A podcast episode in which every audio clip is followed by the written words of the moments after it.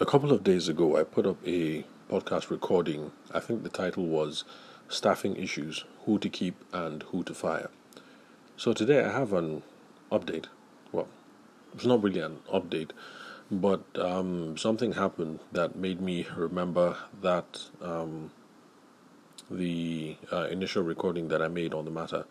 Now, for those of you who are listening to the podcast for the first time, when you're done listening to this, you can just um, scroll down a bit and you'll see the heading Staffing Issues Who to Keep, Who to Fire. So, if you listen to that, you're going to get some more um, details about my. Um, you get some more details, you know, the, the, the fullest thoughts that I have on this particular topic about when you should let people go and the kind of people that you should keep on. But the main thesis that I explored in that uh, episode basically was this that there are some members of staff who I think are invaluable because even though they are not part of your sales and marketing team, they seem to take it upon themselves uh, to sell and to promote the business, even though that's not their job. Now, this is my main thesis that because lots of people don't want to sell and run away from selling, including those people in your organization who you hire to be salespeople or to be marketers or to be promoters or whatever it is that you call them, whenever you have someone that seems to sell effortlessly and the person is doing so without asking for extra pay or any other stakes in the business, I think it's a good idea to keep the person or find ways to um, bring them on board in much more formal terms uh, so that they can be, um, because they're going to be an invaluable part of your company, especially as the efforts that they um, as the efforts that they are putting in are going to compound um, over time. So the reason why I made that um, episode uh, recording at the time was because of a friend of mine who runs a photography fulfillment center. You know, they make frames, um, photo books, um, stuff like that. So I get a lot of my work done there.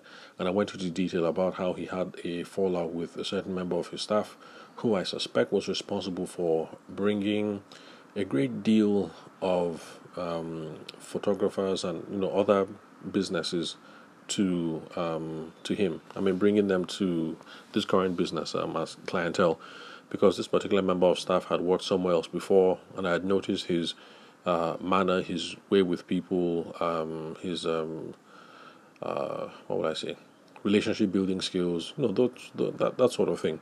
And then how, when he moved over to this new organization, he was reaching out to people, um, promoting it, um, inviting people to come in, uh, have a look, uh, things like that. So, um, well, anyway, uh, I advised my friend at the time, um, who owned the fulfillment center, that, you know, this is a good chap. Um, yeah, he's paid to be a designer, but actually he's taking on sales functions, and because of that, he's someone that should be kept um, within the fold and should try and find ways to entice him to stay over the long term because his chief value is going to be um, the selling and marketing activity that he's doing and not really the designs that um, you're going to be paying him a salary for. So that was my main thesis at the time. And I remembered uh, him, or rather them, and I made that podcast recording because just like I expected, the guy found a job at the new place, and then of course he was hitting us up again, sent me a DM. Um, sorry, not a DM. Sent me a WhatsApp message, and I'm sure he was doing the same thing to other people. And the summary, the summary of the message was, was just the same. What's up? How have you been? Sorry, I haven't been in touch. You know, I had one or two personal difficulties, but I'm back in Abuja now. This is the new place. This is where I am. This is what uh, this is what we offer. These are what the services are like. Why don't you come in so that we can have a look, show you around, see what the new inventory is like. Now, when you run a business and you yourself don't like selling, and the people that you have asked to help promote the business, in fact, I'm sure your spouse doesn't even like selling at all and doesn't want to get involved in these sorts of things, but you happen to hire someone who has this sort of initiative and this is the kind of drive that the person brings to their job, I actually think it's a bad idea to let that kind of person go. If there are some infractions that uh, serious, I think you guys can work it out because I think people like these are um, assets um, over the long term. Now, the reason why I'm making today's um, episode is also because a similar thing uh, happened. There was a photographer, um, sorry, not a photographer, a, a um, what are they called? These people that cut hair, barbers. So there was a um, barber at a salon that I used to go to. Um, not a bad chap, also very entrepreneurial um, and good with customers and stuff like that. So he was at an outfit and they were shutting down and they were moving to a new place. And the way he um, approached me, and I noticed him approaching other people, I just assumed that he was the owner of um, the new outfit where they were moving to because um, him and a bunch of other people left one salon that had just closed down and so they moved over to another one. So I assumed that he owned the outfit and you know he's a cool guy, all to encourage the hustle. So um, I moved over. Um, I moved over to um, to his place and had a good relationship with him for a while. But then after a while, I noticed that he disappeared, and then um, it's like things started going to crap at this current um, hair salon, and uh, I just left. You know, me and my boys um, went to someplace else to cut our hair because I wasn't happy with the experience that we were um, receiving there, and of course I was shocked because I wondered how would he let um, his own um, establishment go like that, let quality uh, fail, uh, let standards fail, you know, cleanliness uh, and then customer service and then things like that. Well, anyway, um, I was cutting my hair at another place with my boys, and then lo and behold, I run into him, and you know we have a brief conversation.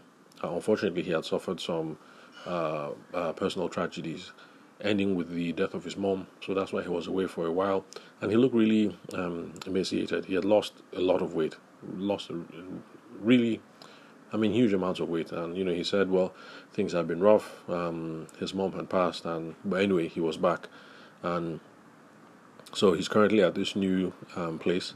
Now I know for sure that he doesn't own this place because I've been cutting my hair there for a while.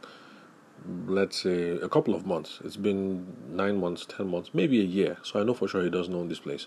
But he's back here. He's in this new place, and the attitude is the same He's toasting customers, he's talking to people, he's building relationships, he's promoting the place. And he's somebody that has been hired recently. I mean, the people who have been there for the past um, year, let's say 10 months, one year that I've been cutting my, my hair, haven't shown the same level of um, enthusiasm, initiative, and enterprise in trying to talk to uh, people. While there's a sales girl there who handles uh, manicures and pedicures, and yes, she's been talking to people, um, but not quite like um, this guy. And uh, for me, it was just another reminder of how I really think that people like this, when we do find them, are huge assets in our business, and we should do whatever we can to keep them. So if you're a wedding photographer and you get a second shooter, remember he's a second shooter, so you're only paying him to shoot at your weddings, you know, whenever you have a gig and stuff like that. But you notice that this dude is running around, he's talking to people, he's handing out flyers, He's real professional. He's talking up your brand, stuff like that. I really think you should keep that guy as part of your circle, have him around, because he's an asset. Because you're only paying him the second shoot, you're not paying him to promote, but he's going around and he's promoting. That person is an asset, and I think that person is worth keeping on your team. It's the same thing if you're a wedding planner or you're selling inverter batteries. So let's say you sell inverter batteries, you hire someone, you just want her to be your receptionist, your front desk person, but you notice that she has a way with clients. She's uh, remembering to follow up on key things. She's nice. She's calling, uh, remembers people's birthdays, or talking to passers-by, um, inviting them to come in to have a look at new inventory. You know things like that.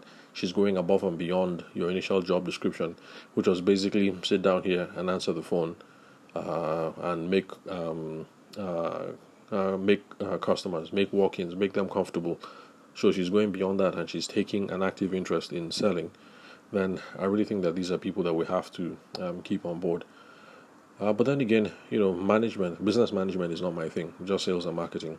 So um, just like with the uh, initial guy that I made this recording over, um, the one that was, um, sorry, the first recording, I mean, the one about uh, um, staffing issues, who to keep, and then, sorry, who to let go, and then who to keep. Uh, I think for them it was more of a time management thing. Um, the dude was not coming in on time. Designers are expected to be in the studio by seven. This guy was coming in at nine. But I really think it's something that can be worked out. I don't think that's such a huge infraction because, like, what I recommended at that time was, I think someone like that is worth is, uh, is more than worth his pay. I think would be okay to say, sure, no problem. You're coming in two hours late. uh, you can leave one hour later than everybody else or something.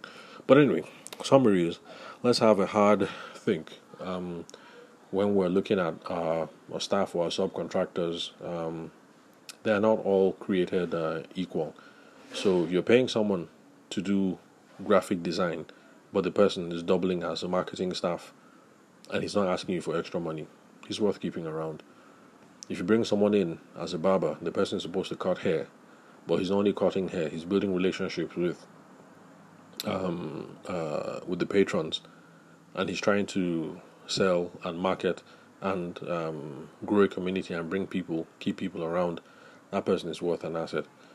Uh, those people are rare; they're hard to come by. So if you have the fortune of running into this kind of person in your business, whatever the business is, I really think you should do what you can. Keep the person around. I don't know. I'm not recommending that you start uh, giving them a share in um, profits or whatever. But folks like this, they're rare. If you run into them, do whatever you can. Keep them around because the chief benefit is going to pay off the longer that they spend with your business and the more the time compounds. So imagine if you're a wedding planner and you have somebody with this kind of um, initiative. Imagine what this kind of person will do for your business if you guys have a good working relationship for, let's say, four years or five years. Will make a difference. Anyway, so that's it for today's recording. So thanks for your time and attention. I'll catch you guys at the next episode.